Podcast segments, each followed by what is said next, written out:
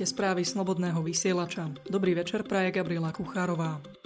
Obžalobou na predsedu parlamentnej ľudovej strany naše Slovensko Mariana Kotlebu, ktorý v minulosti rozdal kontroverzné šeky pre chudobné rodiny, sa bude zaoberať Najvyšší súd. Termín zasadnutia v tejto veci zatiaľ vytýčený nie je, uviedla hovorkyňa súdu Alexandra Važanová. Špecializovaný trestný súd odmietol v prvej polovici septembra obžalobu na Kotlebu za prečin prejavu sympatie k hnutiu smerujúcemu k potlačeniu základných práv a slobôd. Predseda strany o tom vtedy informoval na tlačovej konferencii. Podľa zástupcov LSNS predčasom doručili strane uznesenie špecializovaného trestného súdu, ktorý zistil v trestnom konaní závažný závažné procesné chyby, najmä porušenie práva ich šéfa na obhajobu. Prokurátor úradu špeciálnej prokuratúry podal proti uzneseniu súdu sťažnosť, o ktorej teda bude rozhodovať Najvyšší súd, informoval denník Pravda. Vláda prichádza s novelou zákona o hazardných hrách. Na trh online kasín chce pustiť súkromníkov. Opozičné hnutie Oľano dvíha varovný prst. Toto je privatizácia zlatého vajca. Štát pripraví o obrovské zisky. Fico kedysi vyhlásil, že má rád finančné skupiny ako koza nôž. Dnes im táto sociálna vláda plánuje odovzdať jeden z najlukratívnejších biznisov, varuje predsednička poslaneckého klubu Veronika Remišová. Návrhom zákona z vládnej dielne sa vytvára nová štruktúra licencií. Ponovom sa sprístupnia súkromným prevádzkovateľom hazardných hier licencie nielen na online stavkové hry, ale aj na internetové herne a kasína. Po získaní licencie sa na každého budú vzťahovať prísne pravidlá. A subjekty, ktoré doposiaľ neboli licencované, budú oproti súčasnosti na Slovensku platiť aj odvody. S cieľom potlačenia nelegálnych prevádzkovateľov dôjde k demonopolizácii časti portfólia hier typosu, pričom lotérie ostanú ostanú výhradne v pôsobnosti typosu. Umožní sa získať licenciu aj na online hry v internetovej herni a internetovom kasíne nielen domácim subjektom, ale aj spoločnostiam so sídlom v krajinách Európskej únie a Európskeho hospodárskeho priestoru, zdôvodnilo ministerstvo financií. Novou prezidentkou finančnej správy bude Lenka Wittenbergerová, ktorá bola doteraz dlhoročnou šéfkou daňovej sekcie. Informoval o tom minister financií Peter Kažimír počas rokovania vlády s tým, že v tejto funkcii bude od 1. októbra tohto roka na 6 mesiacov. Správu prinášajú parlamentné listy. Wittenbergerová nahradí doterajšieho prezidenta Františka Imreceho, ktorý minulý týždeň oznámil, že odíde zo svojej funkcie. Urobil tak na rokovaní parlamentného finančného finančného výboru, kde vysvetľoval kauzu colných podvodov s čínskym tovarom, na ktorý upozornil Úrad pre boj s podvodmi OLAF. Správa úradu OLAF o podhodnotení čínskeho tovaru u nás spôsobila diskusiu aj o tom, či je daná suma 300 miliónov eur relevantná alebo nie. Kým bývalý šéf finančnej správy sa obhajoval, že nebude potrebné právne konanie, od Veľkej Británie už peniaze začala vymáhať Európska komisia. Zatiaľ, čo na Slovensku hrozí, že budeme musieť doplatiť za krátenie cla čínskeho textilu a obuvy 300 miliónov eur, Veľkej Británii vypočítali stratu 2,9 miliónov miliardy eur. Európska únia dané peniaze vymáha. Momentálne pristúpili k druhému kroku, teda opätovnému vymáhaniu peňazí z kauzy, pričom prvé konanie začala Európska komisia už v marci. Informovali o tom parlamentné listy s odvolaním sa na portál Euraktiv, na ktorom sa píše, že Londýn sa proti daným obvineniam bráni. Francúzsky súd uvoľnil polovicu z 2 miliónov eur, ktoré malo dostať krajine pravicové národné zhromaždenie tento rok od štátu na svoje fungovanie. Finančný príspevok súd predtým zmrazil v rámci vyšetrovania týkajúceho sa zneužitia fondov Európskej únie, píše sa na portáli hlavných správ. Parížský odvolací súd peniaze odblokoval v stredu potom, čo sa šéfka strany Marine Le Penová odvolala proti ich zmrazeniu. Argumentovala tým, že sú potrebné na uhradzanie miest miest, prenajmov a ďalších prevádzkových nákladov strany. Zablokovanie príspevku predtým prirovnala k trestu smrti pre Lupenovej národné zhromaždenie. Vyšetrovanie sa týkalo zneužitia financií Európskeho parlamentu vo forme miest pre asistentov europoslancov tejto strany.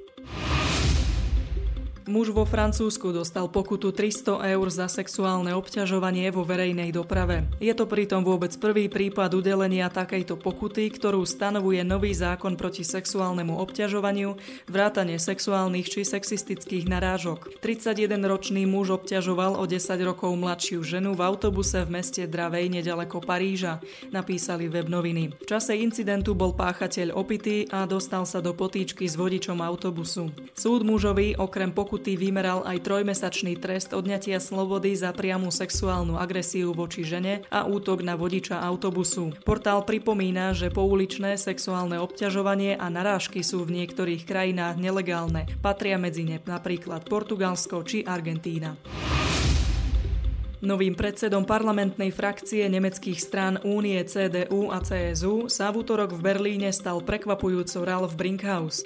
Vyzývateľ dlhoročného šéfa klubu poslancov Kresťansko-demokratickej únie a Kresťansko-sociálnej únie a blízkeho spolupracovníka kancelárky Angely Merkelovej Volkera Kaudera vyhral tajné voľby pomerom hlasov 125 ku 112. Informovala o tom tlačová agentúra DPA.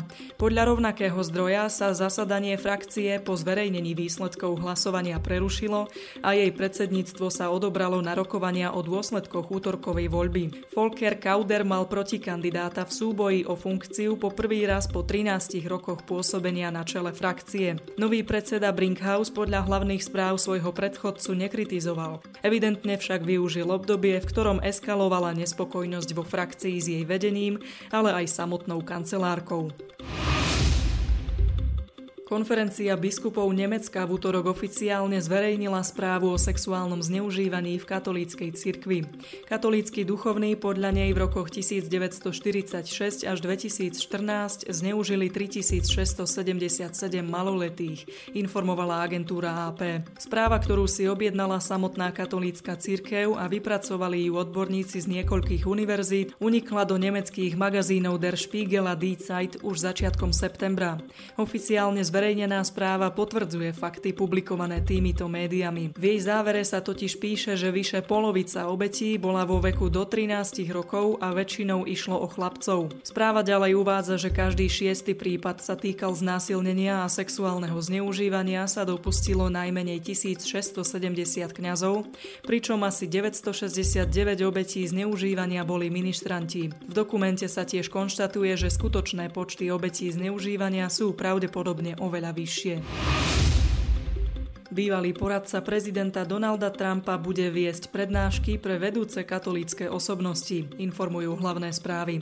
Nové sily katolíckej pravice sa nachádzajú v stredovekom kláštore asi 100 kilometrov na juh od Ríma. V kláštore Kartuziánskeho rádu v provincii Frosinone zvolal Institút Dignitatis Humanae školenie pre asi 300 účastníkov. Inštitút je katolícky think tank, ktorý vedie ultrakonzervatívny americký kardinál Raymond Leoburg. Hlavným organizátorom Organizátorom kurzov je Steve Bannon, ktorý v minulosti bol šéfom volebného týmu Donalda Trumpa a podľa názoru mnohých mu pozitívne pomohol k víťazstvu. Pred niekoľkými mesiacmi začal propagovať hnutie The Movement, ktoré chce spojiť a zastrešiť všetky národnostné a patriotické hnutia a strany Európy. Burke a Bannon vyčítajú súčasnej politike cirkvy predovšetkým prílišnú otvorenosť voči islamu a slabosť voči súčasnej násilnej imigračnej vlne do Európy, ale aj do Spojených štátov. Steve Bannon sa nedávno vyjadril, že Taliansko je centrom súčasného politického sveta. Podľa neho je súčasná talianská vládna koalícia experiment, ktorý, ak sa podarí, zmení politický svet.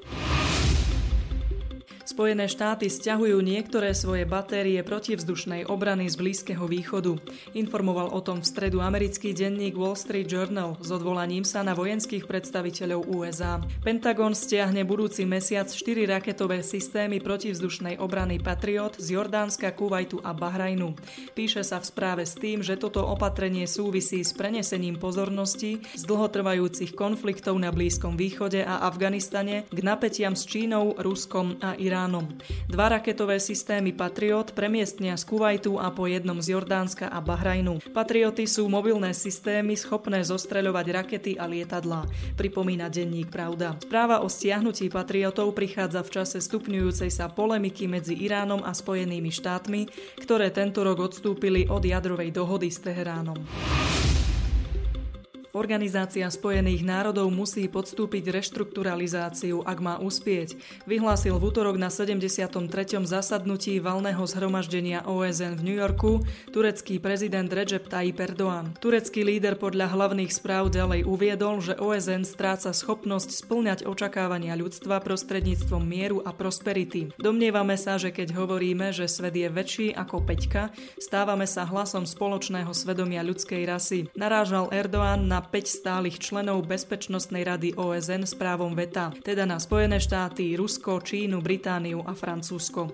Podľa agentúry Anadolu Erdoğan povedal, že týchto 5 štátov zostáva nečinných voči útlaku v iných častiach sveta. Poukázal na niekdajšie masakre v Bosne a Hercegovine, Rwande, Somálsku, najnovšie v Mianmarsku a Palestíne. Odohrali sa pred očami Bezpečnostnej rady OSN, tvrdí Erdoğan.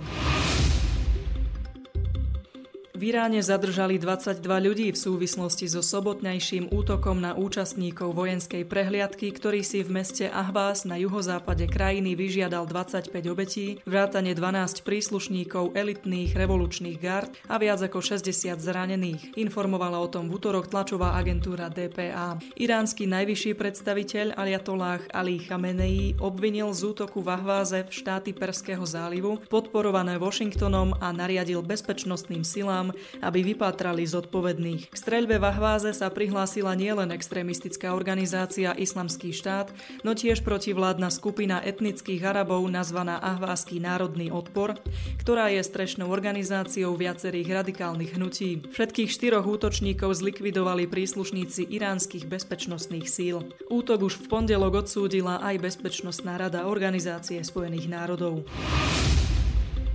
Španielsko, Francúzsko, Portugalsko, Nemecko a Malta sa v útorok dohodli na tom, že si rozdelia 58 migrantov na palube záchrannej lode Aquarius 2, ktorá uviazla v Stredozemnom mori. S odvolaním sa na predstaviteľa z úradu španielského premiéra, ktorý si neželal byť menovaný, o tom informovala agentúra AP. Podľa tohto zdroja sa migranti vylodia na Malte, pričom Španielsko by si následne malo prevziať 15 z nich. Portugalská vláda ešte predtým oznámila, že príjme 10 migrantov migrantov, čo je súčasť dohody so Španielskom a Francúzskom. Aquarius 2 je jediným plavidlom svojho druhu, ktoré je nasadzované na záchranné akcie v centrálnej časti Stredozemného mora.